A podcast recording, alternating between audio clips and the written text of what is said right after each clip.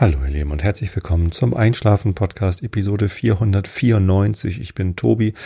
Ich lese euch heute ein bisschen Goethe vor aus seiner italienischen Reise. Davor gibt es ein paar Verse von Rainer Maria Rilke und davor erzähle ich euch ein bisschen was, damit ihr abgelenkt seid von euren eigenen Gedanken und besser einschlafen könnt.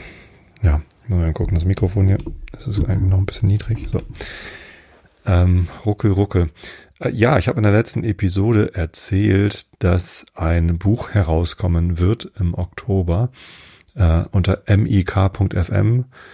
Äh, Martha Ida Kaufmann. Friedrich Martha Schrägstrich Buch findet ihr den Link dazu. Und es haben auch schon knapp 40 Leute vorbestellt. Finde ich ganz cool. Äh, vielen Dank dafür. Ihr wisst noch gar nicht genau, äh, wie das Buch aussehen wird. Aber das weiß man ja häufig nicht, bevor man ein Buch kauft. Letztendlich sind da äh, ganz, ganz viele Wimmelbilder drin, vor allem. Äh, die werden richtig cool. Es macht richtig Spaß, mit der Christiane äh, zusammenzuarbeiten und auszuwählen, für welche Episoden denn Wimmelbilder gemalt werden sollen. Und äh, da können wir uns schon äh, wirklich drauf freuen. Und wie gesagt, ist halt eine CD dabei mit einer super Sonderspezialepisode, in der alles darum geht, was ist eigentlich ein Podcast, was ist der Einschlafen-Podcast und wie kann man ihn hören. Für euch also wahrscheinlich langweilig, weil ihr das alles schon kennt. Offensichtlich hört ihr ja schon den Einschlafen-Podcast. Äh, und entsprechend genau richtig, denn dann könnt ihr gut einschlafen, weil es passiert nichts Überraschendes. Das Einzige, was euch überraschen könnte, ist die Zusammenfassung der Themen, weil ich natürlich in dieser Buch-CD eine ähm, Liste von Themen versucht habe zu erstellen, über die ich so normalerweise spreche. Und wahrscheinlich fehlt dem einen oder anderen das Thema, das ihm am besten gefällt, dem einen oder der anderen. Und, oder ihr am besten gefällt. Und ja, auch mit dem Gendern, ich muss es echt üben. Es tut mir wirklich leid. Ich bekomme immer mal wieder Feedback von Hörerinnen und Hörern, dass, warum ich denn in meinem Podcast so wenig äh, gendere. Und ich bin letztens äh, mehrfach angesprochen worden, was ich eigentlich vom Gendern halte, von dem Gender-Sternchen und so. Ähm, und ich muss sagen, mir ist es wichtig. Ich möchte, dass äh, das weibliche Geschlecht, Frauen und Mädchen, ähm, und aber eigentlich auch noch Menschen, die sich gar nicht so binär einordnen, in der Sprache ausreichend sichtbar werden und auch in meiner Sprache ausreichend sichtbar werden. Ich finde das ganz furchtbar, dass ich so total drauf getrimmt bin, ähm, durch meine Sozialisierung, durch meine Erziehung, durch meine Bildung, das weibliche Geschlecht zu ignorieren. Das finde ich furchtbar. Nicht nur, weil ich zwei Töchter habe, sondern weil ich ja sehe, wie sehr ich dadurch privilegiert bin. Also ich habe halt viele Vorteile dadurch, dass ich ein Mann bin, dadurch, dass ich weiß bin, dadurch, dass ich in Deutschland, ich, hab, ich bin halt absolut überprivilegiert.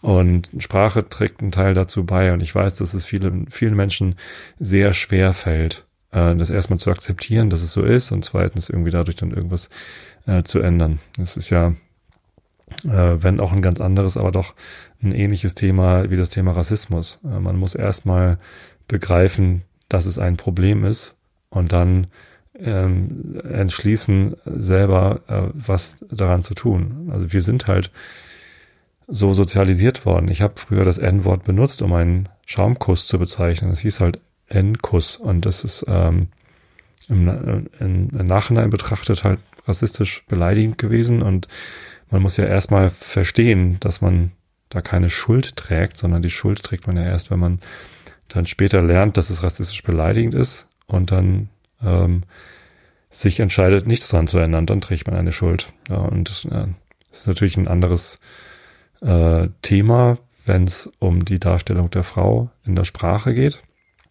Aber auch da gilt, man muss erstmal verstehen, ähm, dass es ein Problem gibt, ähm, dass Frauen strukturell benachteiligt sind. Sie bekommen weniger Gehalt weltweit im Schnitt gesehen. Bei uns in der Firma nicht. Wir haben es geschafft, Gender Parity, Pay Parity zu erreichen, aber das ist halt, denke ich, noch nicht bei allen, ähm, bei allen Firmen so. Und überhaupt die Chancen, die Frauen in der Gesellschaft haben, sind schwierig und auch die Darstellung der Frau in den Medien ist schwierig. Es wird viel zu häufig sexualisiert oder irgendwie, ja, in, in der Werbung wird äh, Menschen, nicht nur Frauen, sondern allen Menschen vermittelt, äh, dass es ausreichend wäre, sexy zu sein, was irgendwie schon schwierig ist, dass es überhaupt als ein objektiv zu beurteilender Wert gesehen wird und alles andere sei nicht so wichtig.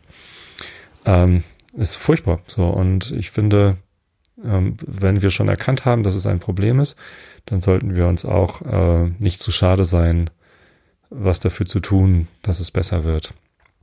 Und das Mindeste, was wir tun können, ist Frauen sichtbar zu machen.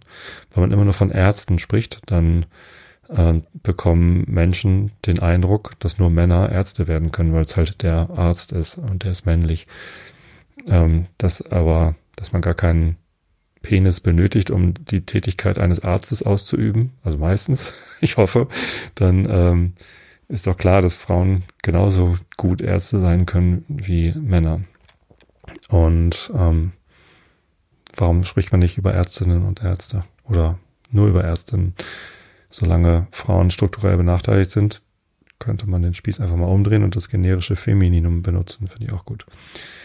Ja, und ich sage häufig Hörer. Und ich sage häufig, äh, ich benutze häufig das generische Maskulinum. Und das tut mir sehr leid, denn eben ist es mir wieder passiert.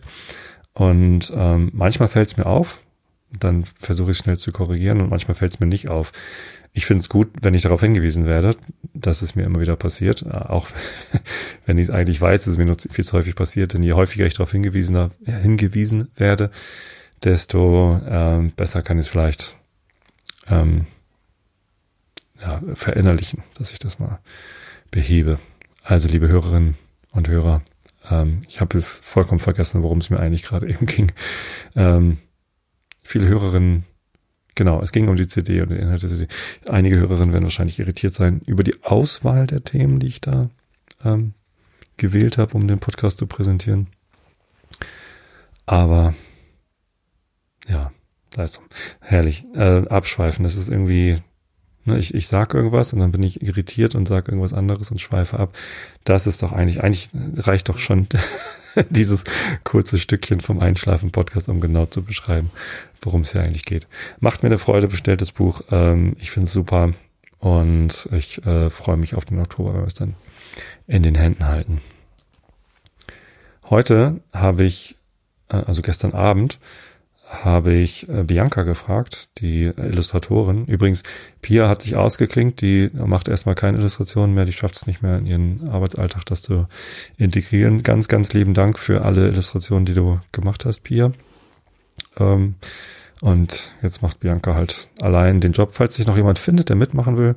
Ich fand das eigentlich ganz nett, in so einem Team zu sein und dann äh, sich da abwechseln zu können. Äh, meldet euch, wir haben so einen Slack-Kanal, wo man irgendwie ja, sich kurz schließt, wo ich dann überlege, welches Thema. Und gestern habe ich halt äh, gefragt, ob Bianca vielleicht noch ein Bild liegen hat, was wir einfach nehmen können, weil ich noch keine Episode aufgezeichnet habe. Heute ist tatsächlich der 29. Juni, Dienstag. Heute Abend erscheint die Episode und ich muss jetzt eben mal schnell zwischendurch die Episode aufnehmen, weil nachher ist ja noch Fußball.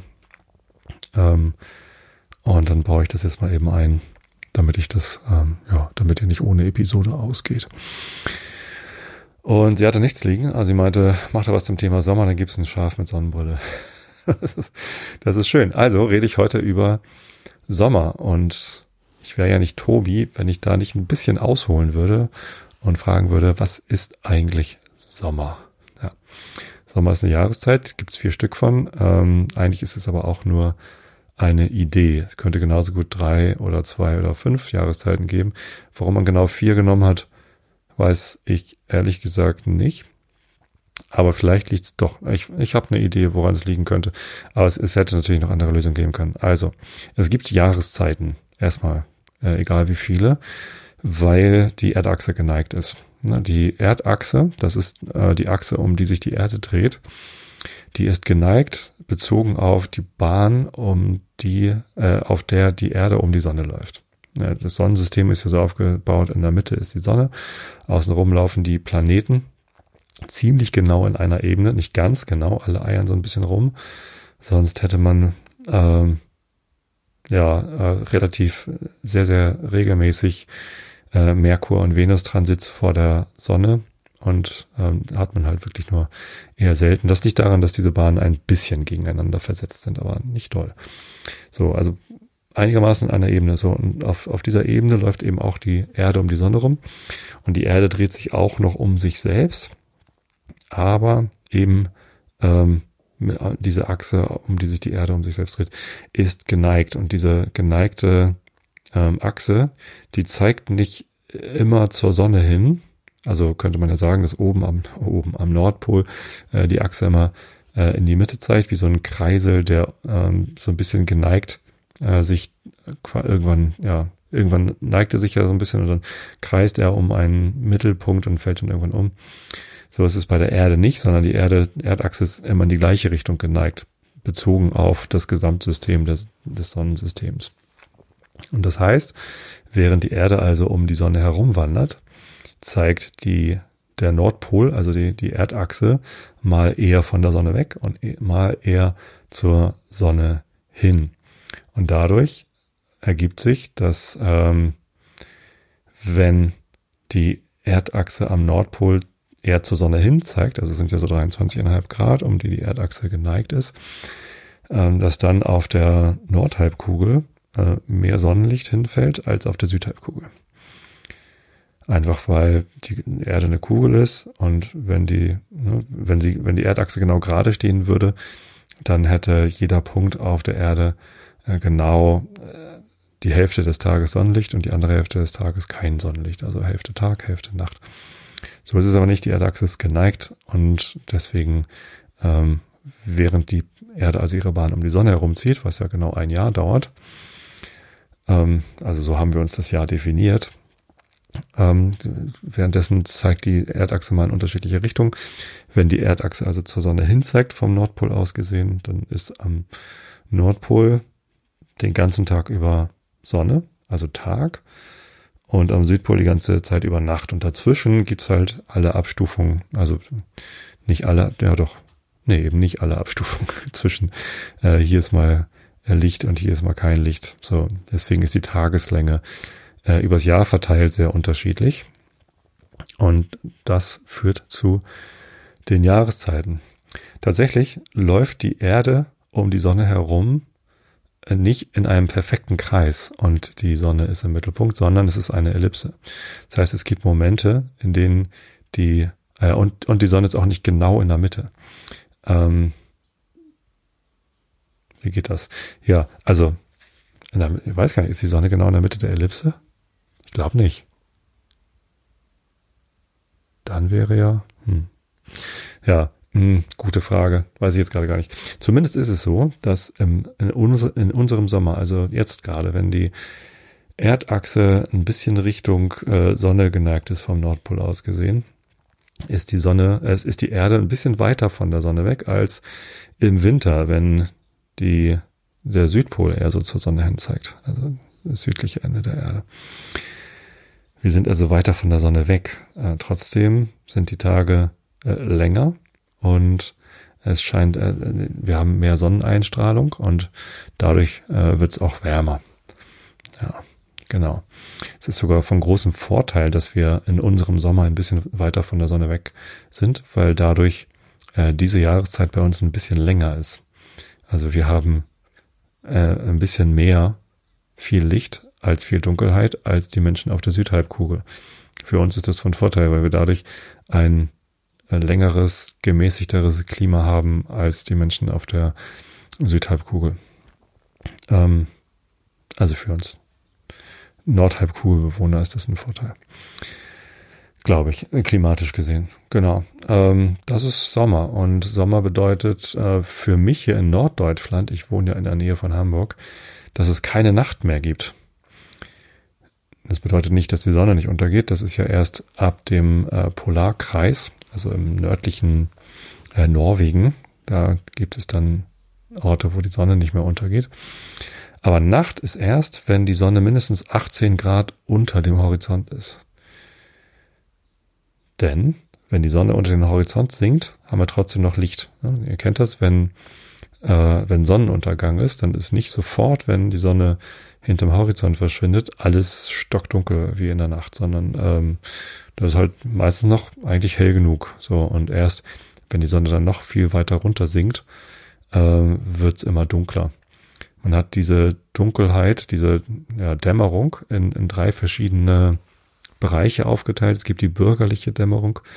Das ist, wenn die Sonne zwischen 0 und 6 Grad unter dem Horizont steht.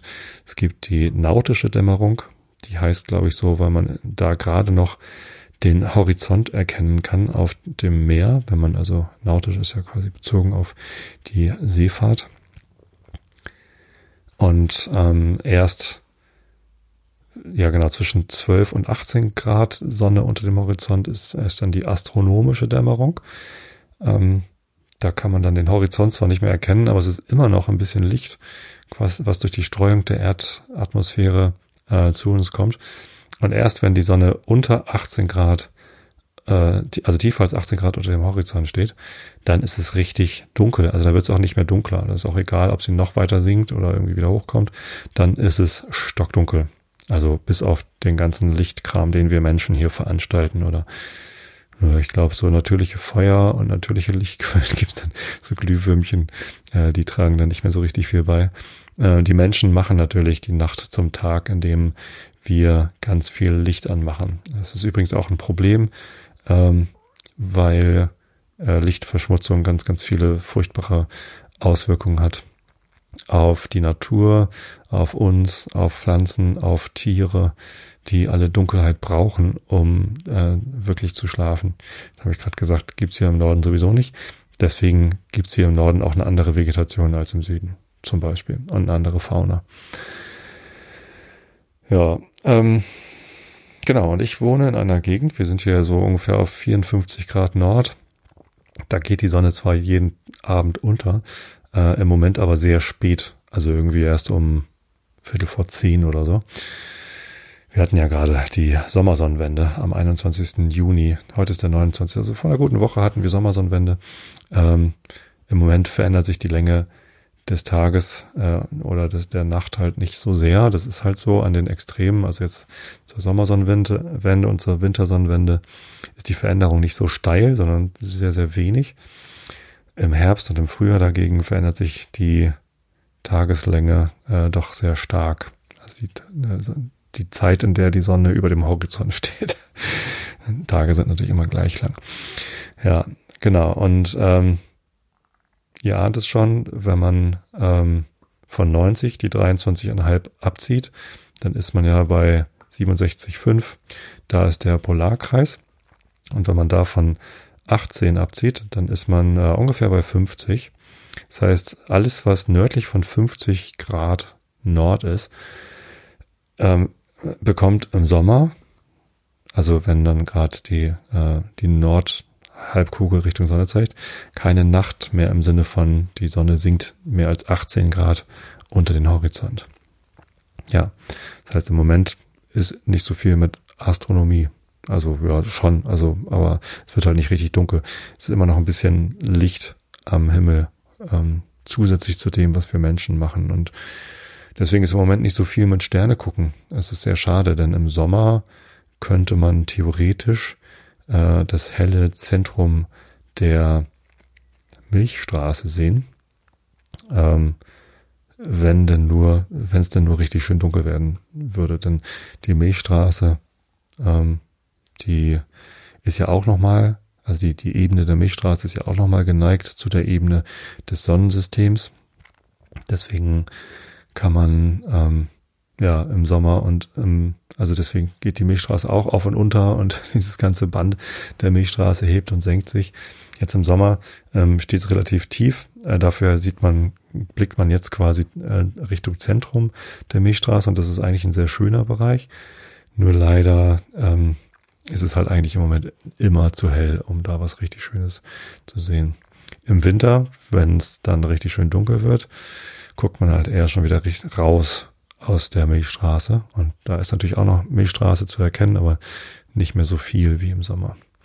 Ich würde total gerne mal auf die Südhalbkugel reisen, einfach nur um in einer äh, Winternacht, also das ist dann ja im Juni ist dort Winter, weil quasi die, die Südhalbkugel von der Sonne weg zeigt. Und äh, da könnte man dann das helle Zentrum der Milchstraße viel, viel besser erkennen. Das wäre schön. Aber da war ich noch nie. Und mal sehen, ob ich in meinem Leben noch jemals auf die Südhalbkugel komme. Ja. Vielleicht ergibt sich das irgendwann mal. Ja, das ist Sommer. Äh, wir haben Sommer. Jetzt wisst ihr, warum es äh, Jahreszeiten gibt. Ich habe eben gesagt, ich habe eine Idee, warum es vier sind. Also zwei, ja mindestens, weil einmal ist viel Licht und einmal ist wenig Licht. Und dann gibt's ja noch diese beiden sehr markanten Punkte, wo äh, die Zeit der Sonne über dem Horizont und die Zeit der Sonne unter dem Horizont, um jetzt mal nicht Tag und Nacht zu sagen, genau gleich lang sind. Das ist ja halt der Frühjahrs- und der Herbstpunkt, äh, diese Tag- und Nachtgleiche, sagt man ja auch. Ähm, und das sind halt vier markante Punkte. Ne? Längster Tag, längste Nacht und Tag und Nacht gleiche gibt's zweimal. Deswegen bietet sich das an, dann auch vier Jahreszeiten zu haben. Kalendarisch fangen die auch jeweils zu diesen Punkten an, was äh, meteorologisch ein bisschen kontraindikativ ist. Ähm, ich hätte immer erwartet, dass der Sommer halt zu gleichen Teilen um den, um die Sommersonnenwende herum verteilt ist, weil es ja schon früher anfängt warm zu sein als am 21. Juni. Also man, es gibt auch so einen meteorologischen Sommer, der fängt halt ein Achteljahr vor dem 21. Juni an und geht ein Achteljahr weiter hinter, sozusagen. Also anderthalb Monate, Monate jeweils. Ähm, so dass der Winter nicht erst, auch nicht erst am 21. Dezember anfängt, sondern eben schon sechs Wochen vorher, anderthalb Monate vorher. Ähm, weil es ja auch im November schon, also gefühlt Winter ist und irgendwie kalt. Tatsächlich, äh, so einfach ist es auch nicht mit dem Wetter und, und auch mit dem Klima, denn damit sich ähm, Erdmassen und auch Gewässer überhaupt erstmal ausreichend erwärmen, müssen sie auch schon eine ganze Zeit lang von der Sonne beschienen sein. So, das heißt, so richtig warm wird's ja im Sommer auch dann erst äh, im Juni, Juli, manchmal auch erst im August, weil dann halt diese dauerhafte, lange Sonneneinstrahlung alles so weit aufgeheizt hat, äh, dass dann eben auch die entsprechenden Temperaturen erreicht werden. Also so ganz blöd ist es dann doch nicht. Ja, letztendlich ist es aber alles willkürlich. Also was man wissenschaftlich fundiert sagen kann, ist, es gibt einen längsten Tag und es gibt eine längste Nacht und es gibt irgendwie diese Tag- und Nachtgleiche. Äh, und daraus folgend gibt es wärmere Zeiten und kältere Zeiten. Letztendlich haben wir hier in Norddeutschland auch häufig im Sommer nur um die, also zwischen 15 und 20 Grad und dann im Winter auch nur zwischen 15 und 20 Grad, vielleicht ein bisschen kälter. Man sagt auch hier in Hamburg, also ich wohne ja in der Nähe von Hamburg und fühle mich immer so als Hamburger, gibt es nur zwei Jahreszeiten, Herbst mit Blättern und Herbst ohne Blätter. Weil sich irgendwie immer alles nach Herbst anfühlt und manchmal sind Blätter und manchmal nicht. Im Moment sind Blätter. Und ich habe auch das Gefühl, es gibt mehr Jahreszeiten. Wir haben dieses Jahr im Februar eine sehr, sehr kalte Zeit gehabt mit minus 20 Grad und Schnee und Eis und ähm, das war, das war toll. Also ich habe das sehr genossen. Auch zum Laufen war das sehr interessant. Ich hatte ja im Februar dann auch diese Challenge, wo wir jeden Tag gelaufen sind. Äh, nur das mit den Klamotten war halt doof, weil man halt immer so viel anziehen musste. Egal, ob man laufen wollte oder einfach nur so raus. Und jetzt im Sommer hatten wir halt auch schon Zeiten, wo es dann 36, 37 Grad heiß war, äh, was dann ja auch eher mehr ist als 20. Und äh, das Jammern über das norddeutsche Wetter äh, lohnt sich im Moment eher nicht so. Man hat allerdings natürlich auch die Sorge und das Gefühl, und es gibt ja auch die wissenschaftlichen Belege, dass dies der Klimawandel ist, der uns diese besonderen Wetterlagen in erhöhter Frequenz beschert. Wir haben jetzt irgendwie vier, fünf Jahre in Folge schon Dürren gehabt, auch hier in Deutschland, so dass einige Regionen schon, schon sehr, sehr ausgetrocknet sind. Ja, dieses Jahr gab es im Frühjahr deutlich mehr Niederschlag. Ähm, aber jetzt im Sommer ist es auch schon wieder sehr trocken. Ich weiß nicht, wie sich das auf die Landwirtschaft auswirkt, ähm, ob das jetzt gereicht hat, ob die Erträge wieder besser werden. Ähm, da habe ich keinen Einblick, das weiß ich einfach nicht gut genug. Aber ja, dass, dass das alles schon Einfluss hat, ist mal auf jeden Fall klar. So, jetzt wissen wir, was Sommer ist und wie sich das auswirkt auf Tageslichtlänge und meine nächtlichen Aktivitäten des Nachthimmelbeobachtens. Was macht denn das sonst so mit mir? Ich mag ja den Sommer. Ich mag auch den Winter, ich mag auch den Herbst und ich mag auch das Frühjahr. Vielleicht könnte man sagen, ich habe gar keine richtige Präferenz. Früher dachte ich immer, Herbst ist meine Lieblingsjahreszeit, weil sich im Herbst die Blätter verfärben und ich Geburtstag habe und alles wird so schön und es ist auch nicht mehr so heiß und man kann trotzdem noch sehr viel draußen spielen. Wir haben hier in Norddeutschland ähm, ja, sehr milde Herbst. Es gibt auch diesen goldenen Herbst und Altweibersommer im September oder Oktober. Ich weiß gar nicht genau, wann. Ich weiß auch gar nicht, warum das Altweibersommer. Jetzt habe ich doch gerade vorhin über Feminismus gesprochen. Warum heißt denn das wohl Altweibersommer? Was ist Weib überhaupt für ein Wort? Entschuldigung. Ja, das ist auch wieder so ein rein sozialisiertes Wort. Ähm, genau. Ihn goldenen Herbst. Das ist halt, wenn die Blätter sich golden verfärben äh, und die Sonne ganz golden scheint und es ist trocken und, und warm und äh, das, das liebe ich sehr. Äh, vielleicht vor allem, weil ich da Geburtstag habe in der Jahreszeit. Und das ist toll. Geburtstag haben ist immer toll. Und als Kind habe ich das äh, geliebt. Ich mag aber auch den Sommer sehr gern. Also mir kommt es eigentlich immer eher aufs Wetter an als auf die Jahreszeit. Wie gesagt, ich mag auch den Winter sehr gern. Ich mag äh, Schnee, ähm, weil Schnee alles weiß und leise macht und weil Schnee ein bisschen albern ist und ich albern sehr mag. Ich mag aber auch den Frühling, weil im Frühling alles aufblüht und ich als Mensch dann auch immer aufblühe und irgendwie neue Kraft schöpfe und das ist, ähm, das ist alles irgendwie toll. Diesen Sommer ich habe das Gefühl, diesen und den letzten Sommer spüre ich besonders intensiv. Nicht, weil die Wetterlagen so merkwürdig heiß sind, sondern wohl eher, weil Corona ist und sich unsere Lebensumstände äh, durch die Pandemie stark verändert haben. Ähm, man ist mehr zu Hause, man unternimmt nicht mehr so viel und der, ja, der Lebensmittelpunkt hat sich halt sehr stark nach Hause verschoben und ich bin halt sehr viel im Garten und hatte ich auch schon erwähnt, ich liebe meinen Garten, unseren Garten. Und ich finde, der ist sehr, sehr schön geworden. Der wird auch immer schöner und äh, wächst auch immer weiter. Es gibt leider noch keine Updates zum Gartenhaus. Das warten, lässt noch auf sich warten, ob wir es jetzt endlich behalten dürfen oder nicht. Aber es geht gut aus und ich muss mich einfach noch gedulden. Und wir sind auch ganz geduldig. Ja. Aber es, es tut schon weh, dass man immer, wenn man rausguckt, irgendwie überlegen muss, ob man es denn wohl noch abreißen muss oder nicht. Ja gut, trotzdem, ähm, wir fühlen uns wieder wohl im Garten. Ähm, wir haben ein bisschen mehr Sichtschutz eingebaut. Jetzt gerade am Wochenende haben wir den Zaun hinten ein bisschen höher gezogen, damit da Ranken wachsen können, dort wo keine Büsche wachsen können. Dort wo Büsche wachsen können, sind jetzt auch Büsche gepflanzt. Und jetzt geht es so langsam darum, also wir haben halt erstmal quasi die, die Grundstücksgrenze bepflanzt und jetzt geht es so langsam darum, wie gestalten wir eigentlich das Grundstücksinnere. Es gibt noch sehr viel Fläche, wo man was machen kann. Aber das kann man auch erst so richtig angehen, wenn man dann weiß, ob das Haus dort stehen bleiben wird. Dass man ein bisschen mehr Blumenwiese anlegt. Ich habe noch ein bisschen so Wildblumenwiese im, im Auge und wir wollen noch einen großen Baum pflanzen in der Mitte äh, des Grundstücks. Vielleicht ein Magnolienbaum. Ich liebe Magnolien. Oder ein Kirschbaum. Ist auch sehr toll. Oder ich weiß es noch nicht. Wir haben eine große Eiche auf dem Grundstück stehen. Die stand hier auch schon, bevor wir das Haus gebaut haben und wir haben sie dann stehen gelassen, äh, weil sie einfach wunderschön ist und ähm, ja, Leider steht sie oft am, am Nordende des Grundstücks, das heißt Schatten haben wir davon nicht. Ähm, es gab ganz viele Pappeln.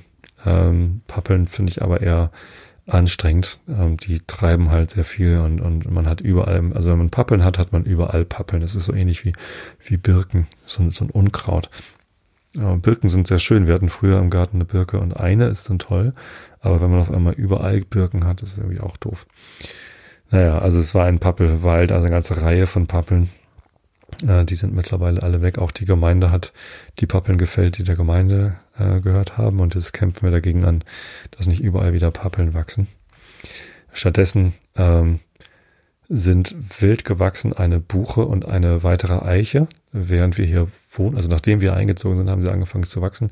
Mittlerweile erkennt man sie schon fast als Bäume. Ähm, die Eiche haben wir nochmal versetzt. Ich hatte so ein bisschen Sorge davor, weil äh, das eine, eine Stieleiche ist, glaube ich, Pfahlwurzler und ich habe ganz tief gewurzelt, um den Pfahl nicht zu beschädigen, den Wurzelpfahl. Habe dann aber gar keinen Wurzelpfahl gesehen oder gefunden. Dachte, ah Mist, dann habe ich den wohl irgendwie beschädigt und habe das dann trotzdem dann irgendwie gemacht, die Eiche zu versetzen. Und sie scheint anzuwachsen. Steht jetzt hinten auf der Ecke und äh, wächst wieder. So. scheint es mir nicht übergenommen zu haben. Das schon, sieht schon nach Baum aus. So ist schon äh, so 2,50 Meter, 3 Meter hoch. Und äh, die Buche, die direkt daneben stand, weswegen ich die Eiche überhaupt nur versetzt habe, die bleibt hier vorne stehen. Und ja, die ist so zwei Meter hoch ungefähr. Wir haben auch Bäume ähm, gepflanzt. Ähm, eine Marone haben wir gepflanzt. Fand ich irgendwie schön als Baum. Ich habe nie gedacht, dass die auch Früchte tragen würde. Tut sie. Aber letztendlich sind das nur sehr, sehr spitzstachelige ähm, Kastanien sozusagen. Und äh, wenn man da drauf tritt, barfuß, dann tut, tut es sehr weh. Die Früchte gegessen haben wir noch nicht. Mal gucken, ob das jetzt, wo es so viele heiße Sommer gibt, äh, vielleicht irgendwann mal möglich ist, sie zu essen. Aber bisher haben wir noch keine eigenen Maronen gegessen. Ähm, aber das ist ein richtiger Baum. Der ist bestimmt schon vier, fünf Meter hoch und hat eine sehr, sehr schöne Krone. Und das ist einfach ein ganz, ganz toller Baum geworden. Den haben wir, ja, als wir hergezogen sind, vielleicht so vor 15 Jahren gepflanzt. Und ein Ahorn, das haben wir von den Nachbarn geschenkt bekommen. Das war damals schon bestimmt zwei Meter hoch. Ähm, war auch zu dritt, waren so drei Ahornpiekser, aber so ganz dünne, so fingerdünne Stiele quasi, die wild gewachsen sind bei den Nachbarn im Wald und durften wir ausbuddeln und hier einpflanzen. Zwei davon sind eingegangen, die haben es dann nicht überlebt. Aber einer hat es überlebt und das ist jetzt auch ein richtig toller Baum, ist auch vier Meter hoch oder höher noch sogar und äh, hat eine richtig tolle Baumkrone entwickelt. Das ist richtig schön. Also man braucht halt sehr viel Geduld beim Garten. Aber irgendwann ist es dann schön. Ja, der, der alte Teil des Grundstücks, da, da sind jetzt die Bäume schön und auch die Büsche. Der neue Teil des Grundstücks, den haben wir jetzt erst, da sind wir erst seit zwei Jahren am Arbeiten. Das dauert halt noch so zehn Jahre. Dann ist der auch schön. Ja, wird alles. Ähm, genau, und jetzt ist halt Sommer und jetzt ist alles grün und ehrlich gesagt, der Rasen ist sogar schon so ein bisschen gelblich, weil es die letzte Zeit ein bisschen wenig geregnet hat. Wir haben uns aber äh, dazu entschieden, den Rasen nicht zu bewässern. Man könnte natürlich ein schönes, sattes, saftiges Grün erreichen, wenn man ihn regelmäßig wässert. Aber das halten wir für Wasserverschwendung, weil beim Rasenwässern, da verdunstet dann ja doch irgendwie das meiste und ist dann aus dem Grundwasser weg. Ähm, wir haben einen Brunnen, einen Gartenbrunnen ähm, und ziehen also selber Wasser aus dem Grundwasser.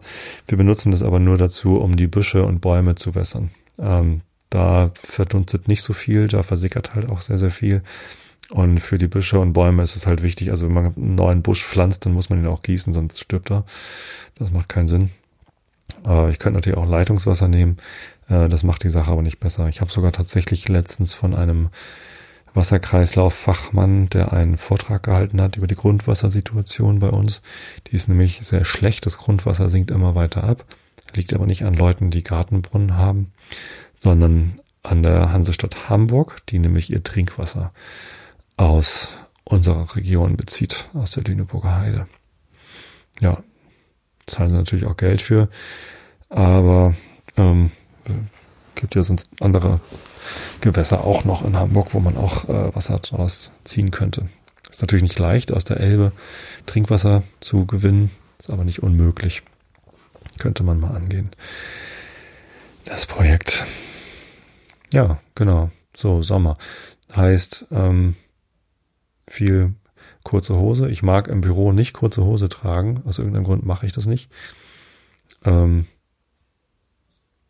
ist mehr so eine ästhetische Sache meinerseits. Ich möchte, ich, ich mag meine äh, doch eher weißen, stachligen Beine nicht so gern. Und zeige ich sie auch im Büro nicht so gerne vor. Wenn es mal richtig heiß ist, dann mache ich das natürlich auch, aber eigentlich eher nicht so. Äh, ist aber eine rein ästhetische und, und auch Geschmacksfrage. Wenn andere Leute kurze Hose tragen wollen, ist mir das natürlich recht. Sie es tun. Aber ich für mich kann entscheiden, das nicht zu tun. So, ansonsten hier zu Hause trage ich sehr viel dann kurze Hose. Ähm, und äh, vor allem mag ich es irgendwie nur T-Shirt zu tragen und ähm, äh, beim Laufen halt auch wirklich nur kurze Hose äh, und ein Trikot und fertig, los geht's. Ja, Socken und Laufschuhe noch nicht vergessen, aber mehr braucht man nicht. Ähm, und das ist super. Also zum Sport machen ist der Sommer einfach viel, viel praktischer. Man muss sehr viel trinken, weil man im Sommer natürlich noch mal mehr schwitzt. Ich schwitze beim Sport tatsächlich immer sehr, sehr viel. Man muss entsprechend auch viel trinken, um das dann wieder auszugleichen. Aber ähm, das finde ich nicht schlimm. Ich kann eigentlich den ganzen Tag über Glas Wasser neben mir stehen haben, Flasche Wasser und immer nachfüllen und trinken. Im Büro habe ich das, glaube ich, mehr gemacht. Ich bin ja jetzt seit Anfang März 2020 nicht mehr im Büro gewesen. Ähm, da hatte ich immer eine Karaffe mit Wasser oder eine große Flasche oder so oder ein großes Glas mit Wasser auf dem Tisch stehen und wenn das leer war, habe ich mir halt neues Wasser geholt. Äh, hier zu Hause mache ich das aus irgendeinem Grund nicht. Ich weiß nicht warum. Also da muss ich mich halt doch immer bewusst in die Küche begeben und trinke dann da was, aber mich äh, mir dann eine Flasche Wasser auf den Tisch stellen, das mache ich eher selten. Äh, kann ich mir irgendwie nicht angewöhnen, muss ich mal tun. Muss ich besser werden. Ja, ähm, was fällt mir denn noch zum Thema Sommer ein? Sommerferien natürlich, ne? Auch ein Grund, warum man als Kind den Sommer gern mag. Äh, man bekommt Ferien und muss sechs Wochen lang nicht in die Schule. Jetzt als Erwachsener, also erst war es eine Herausforderung, sechs Wochen äh, die Kinder äh, nicht in der Schule zu haben ähm, und dann ausreichend für, für Betreuung zu sorgen. Es ist furchtbar, weil es klingt jetzt so, als sei die Schule ein Kinderaufbewahrungsort. Ähm, das hat natürlich auch eine Funktion, dass man irgendwie arbeiten gehen kann und weiß, das Kind ist äh, gut versorgt. Ähm, in den Sommerferien war das natürlich früher, äh, wenn die Kinder so in der, im Grundschulalter sind, manchmal eine Herausforderung. Aber ja, zumal meine Frau und ich halt beide äh, berufstätig sind. Und jetzt aber ja nicht mehr. Jetzt sind sie groß, äh, können sich sehr gut allein beschäftigen, freuen sich sogar, wenn sie mal einen Tag allein zu Hause sind. Tja, und jetzt ist Corona und jetzt ist der Vater den ganzen Tag zu Hause. Das ist mir auch blöd gelaufen. Tja. Ähm, und Sommerferien ist aber natürlich auch immer eine Reisezeit. Also wenn man eine Reise machen möchte, dann geht es am besten in den Sommerferien, weil da genügend Zeit ist. Meine Frau arbeitet in der Kita. Die Kita hat in den Sommerferien drei Wochen Schließungszeit, in denen muss sie Urlaub nehmen. Und drei andere Wochen während der Sommerferien äh, ist die Kita offen und da kann sie gar keinen Urlaub nehmen. Und ähm, ja, entsprechend ist so dieses Zeitfenster, wann man denn mal reisen kann, bei uns immer ziemlich klar und eingeschränkt. Ähm, tatsächlich ist aber ja jetzt den letzten und diesen Sommer äh, eine Corona-Pandemie am Laufen und Reisen ist insgesamt eher ungünstig. Machen wir also auch nicht großartig. Und dann schauen wir mal, was dann nächstes Jahr ist, ob wir nächstes Jahr wieder verreisen können. Ja, aber Reisen mache ich natürlich ganz gerne nicht nur, weil nach Reisen immer gute Inhalte für Einschlafen-Podcast-Episoden da sind. Das ist ja immer ein guter Nebeneffekt vom Verreisen, sondern auch, weil Reisen einfach toll ist. Das hilft. Wenn man zu Hause Urlaub macht, dann ist man ja doch zu Hause und macht irgendwas und stellt einen Zaun auf oder gräbt ein, ein, ein Gartenbeet um oder baut ein Gartenhaus auf oder macht halt irgendeinen Scheiß. Ähm, der dann anstrengend ist, dass der dann auch schön ist am Ende. Es macht mir Spaß, irgendwie ein Gartenhaus aufzubauen. Aber es ist halt nicht Urlaub, sondern es ist ja doch Arbeit und anstrengend und man kommt eben, man kriegt zwar vielleicht den Kopf frei, aber so richtig Erholung ist für mich eher so wegfahren und irgendwo sein, wo man keine regelmäßigen Aufgaben hat, außer morgens aufstehen und frühstücken und abends wieder ins Bett gehen. Und was man dazwischen macht, kann man halt frei auswählen. Wandern gehen, Museen angucken, einfach rumhängen in irgendwo, wo man halt nicht normalerweise rumhängt. Äh, Menschen angucken. Ich genieße das, irgendwo zu sein, wo ich nicht immer bin äh, und in einem Café zu sitzen und einfach zu beobachten, was so um mich herum passiert, wie die Leute sich verhalten.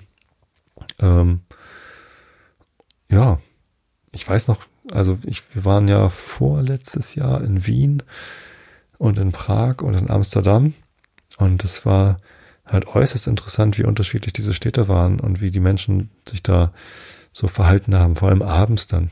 Und ich weiß noch, wie sehr ich das genossen habe in Wien, äh, da am, am Ufer zu sitzen von dem Donaukanal und ja, heißt es Donaukanal? Ich weiß gar nicht mehr. Ja, dieser Kanal, das ist ja nicht der richtige Fluss, äh, der da fließt ja ein bisschen anders, äh, sondern dieses Kanälchen und äh, halt ganz, ganz viele Menschen hängen da einfach rum und genießen den Abend. Und es war ja auch eine sehr heiße Zeit, als wir da waren. Trinken Bierchen und lassen die Welt die Welt sein. Das war, das war wunderbar dort. Ja. Ach ja, Wien. Irgendwann fahre ich wieder nach Wien. Fahren wir wieder nach Wien. Und dann können wir da wieder flanieren. So. Also mit der Donau lag ich schon mal richtig. Und dann ist da östlich die alte Donau und westlich, was ist denn jetzt hier? Das ist Donaukanal, Donauufer, Donaukanal. Ach, guck mal, war ich doch richtig. Das Ach ja, Franz Josef Sky. Irgendwann komme ich wieder nach Wien.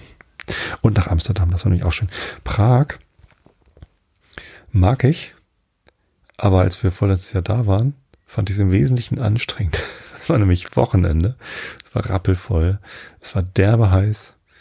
Und mir war es zu voll. Es waren einfach zu viele Menschen da. Vielleicht sollte ich mal nach Prag fahren, wenn irgendwie Regen und März ist oder so.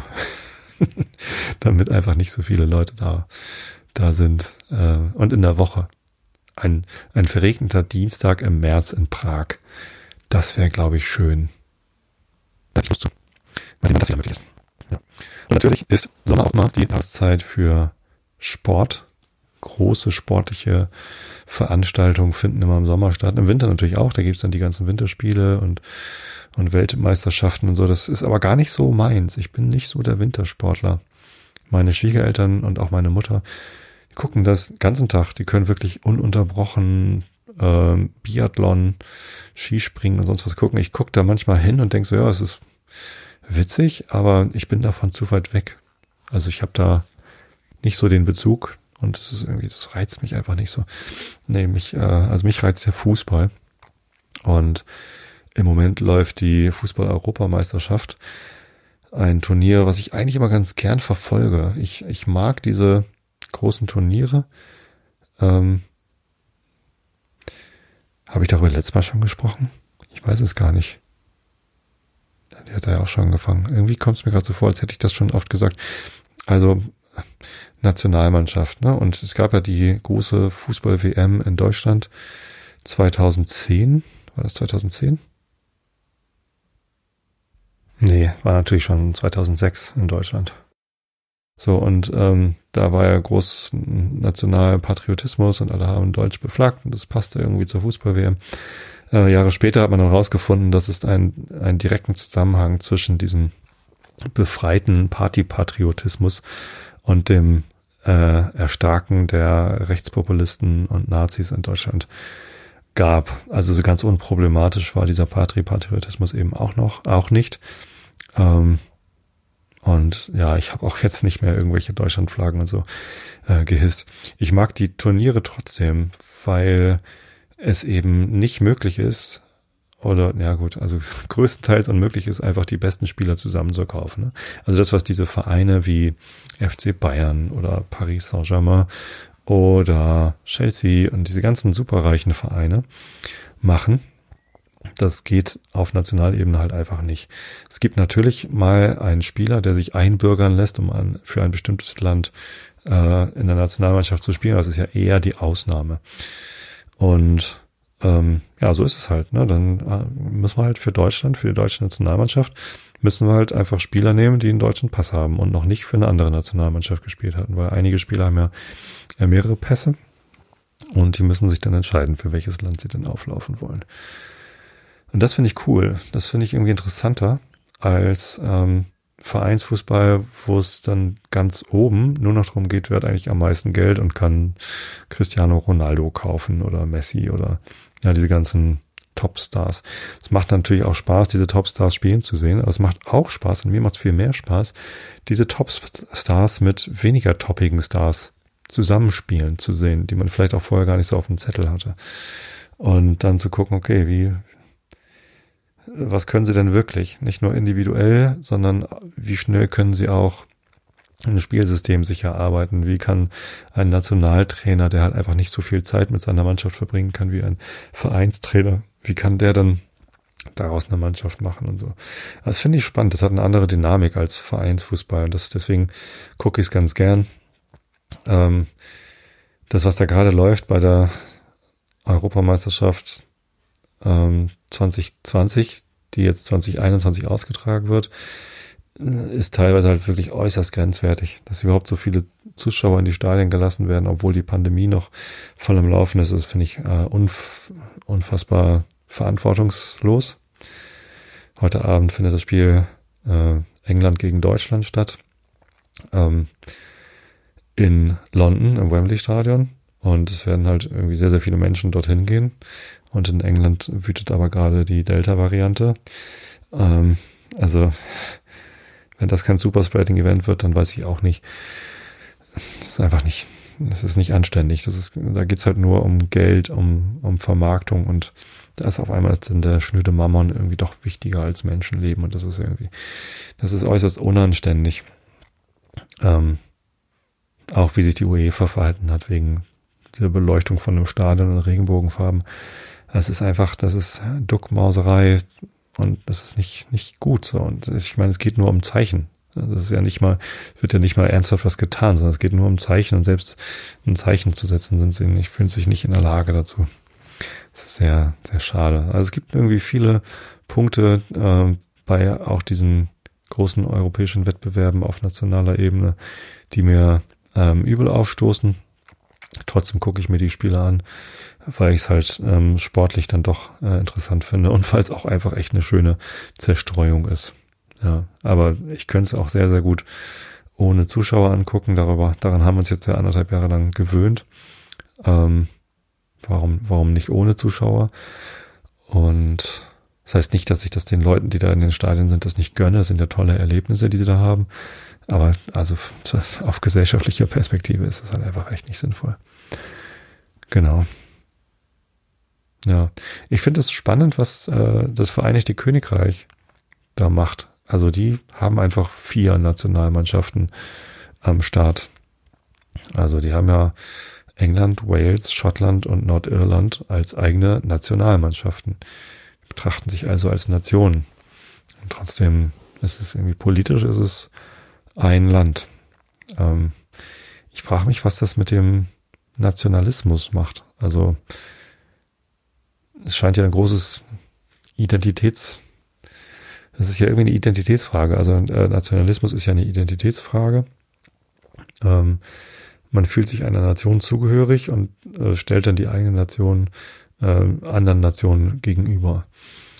Und dass den Briten das gelingt, äh, einerseits ähm, als UK zu sagen, wir sind irgendwie ein vereinigtes Königreich, äh, andererseits aber ähm, mit Mannschaften aus dem gleichen Land, aus unterschiedlichen Regionen, als unterschiedliche Nationalmannschaften äh, sogar gegeneinander antreten zu können. Es gab ja auch ein Spiel England gegen Schottland in der Vorrunde. Es ist schon irgendwie äußerst, äußerst skurril. Und stelle sich mal vor, äh, es gäbe keine deutsche Nationalmannschaft, sondern eine bayerische und eine äh, norddeutsche und eine ostdeutsche oder so. Ich weiß gar nicht, wie man es dann konkret, also ich meine 16 Nationalmannschaften wären vielleicht ein bisschen viele. Ähm, könnte man aber mal machen, ne? So ein, so ein deutsches Turnier, wo dann die einzelnen Bundesländer nicht Nationalmannschaften, sondern Ländermannschaften irgendwie aufstellen müssen. Die Landesverbände oder so. Naja. Ähm, ja, aber so, so schwer kann es dann doch nicht sein. Also vielleicht kann man seine Identität dann eben doch nicht allein aus so einer Nation zu ziehen. Das ist ja irgendwie auch die Idee von einem vereinigten Europa. Basiert ja nicht darauf, dass dann Nationalstaaten miteinander verschmelzen, sondern es wird auch immer wieder von einem Europa der Regionen gesprochen.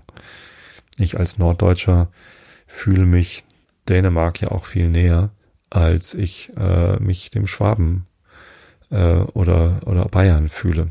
Das ist irgendwie, ich fühle mich mit, mit all diesen Menschen verbunden, weil wir alle Europäer sind.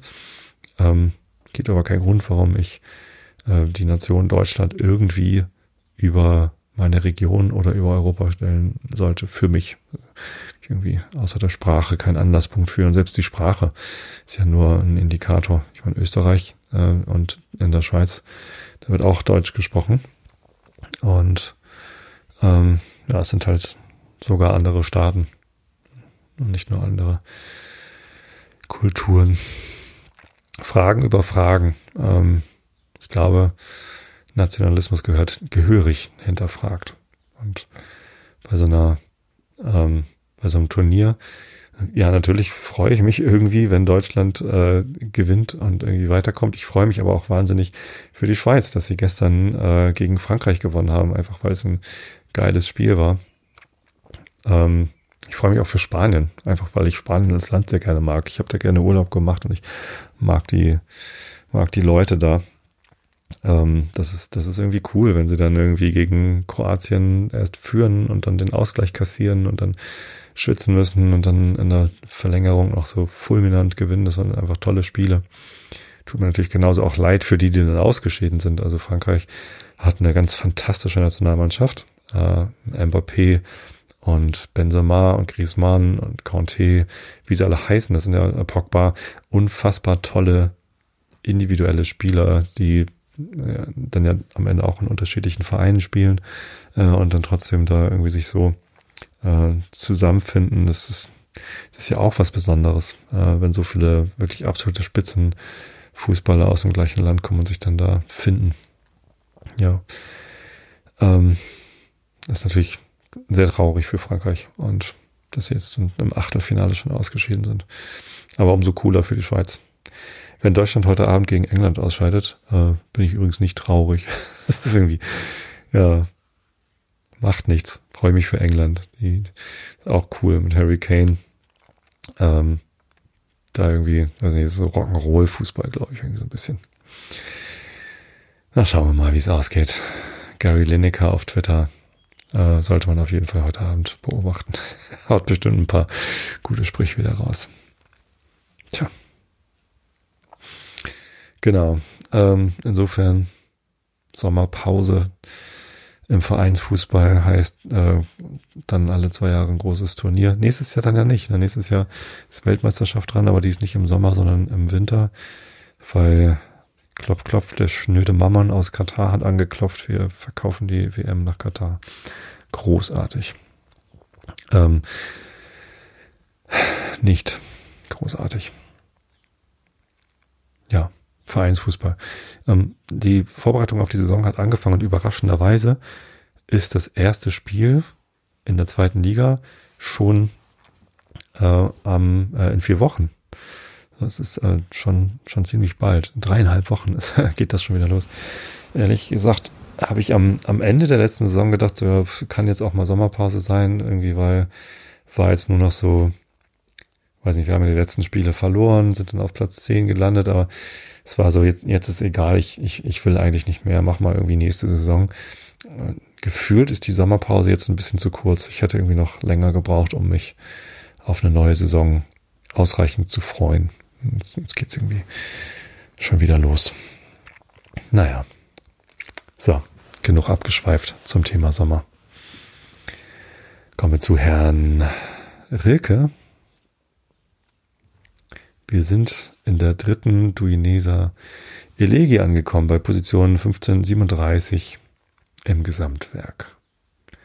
Eines ist, die Geliebte zu singen, ein anderes wehe, jenen verborgenen, schuldigen Flussgott des Bluts, denn sie von weitem erkennt ihren Jüngling, was weiß er selbst von dem Herrn der Lust, der aus dem Einsamen oft, ehe das Mädchen noch linderte, oft auch, als wäre sie nicht, ach, von welchem unkenntlichen triefend das Gotthaupt aufhob, aufrufend die Nacht zu unendlichem Aufruhr, o des Blutes Neptun, o sein furchtbarer Dreizack, o der dunkle Wind seiner Brust aus gewundener Muschel, horch, wie die Nacht sich muldet und höhlt ihr Sterne, stammt nicht von euch des liebenden Lust zu dem Antlitz seiner Geliebten, hat er die innige Einsicht in ihr reines Gesicht nicht aus dem reinen Gestirn? Mhm. Notiz. Was haben wir, was habe ich gesagt? 494, ne? Ich mache mir mal eine Notiz, bis vorhin ich vorgelesen habe, damit es nicht zu Verirrungen kommt.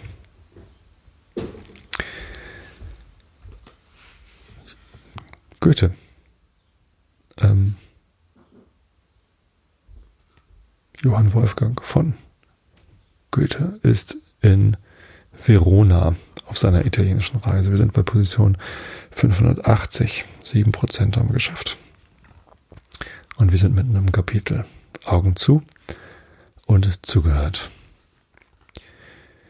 In einem Lande, wo man des Tages genießt, besonders aber des Abends sich erfreut, ist es höchst bedeutend, wenn die Nacht einbricht. Dann hört die Arbeit auf, dann kehrt der Spaziergänger zurück. Der Vater will seine Tochter wieder zu Hause sehen. Der Tag hat ein Ende. Doch was Tag, Entschuldigung, jetzt muss ich lachen. Der Vater will seine Tochter wieder zu Hause.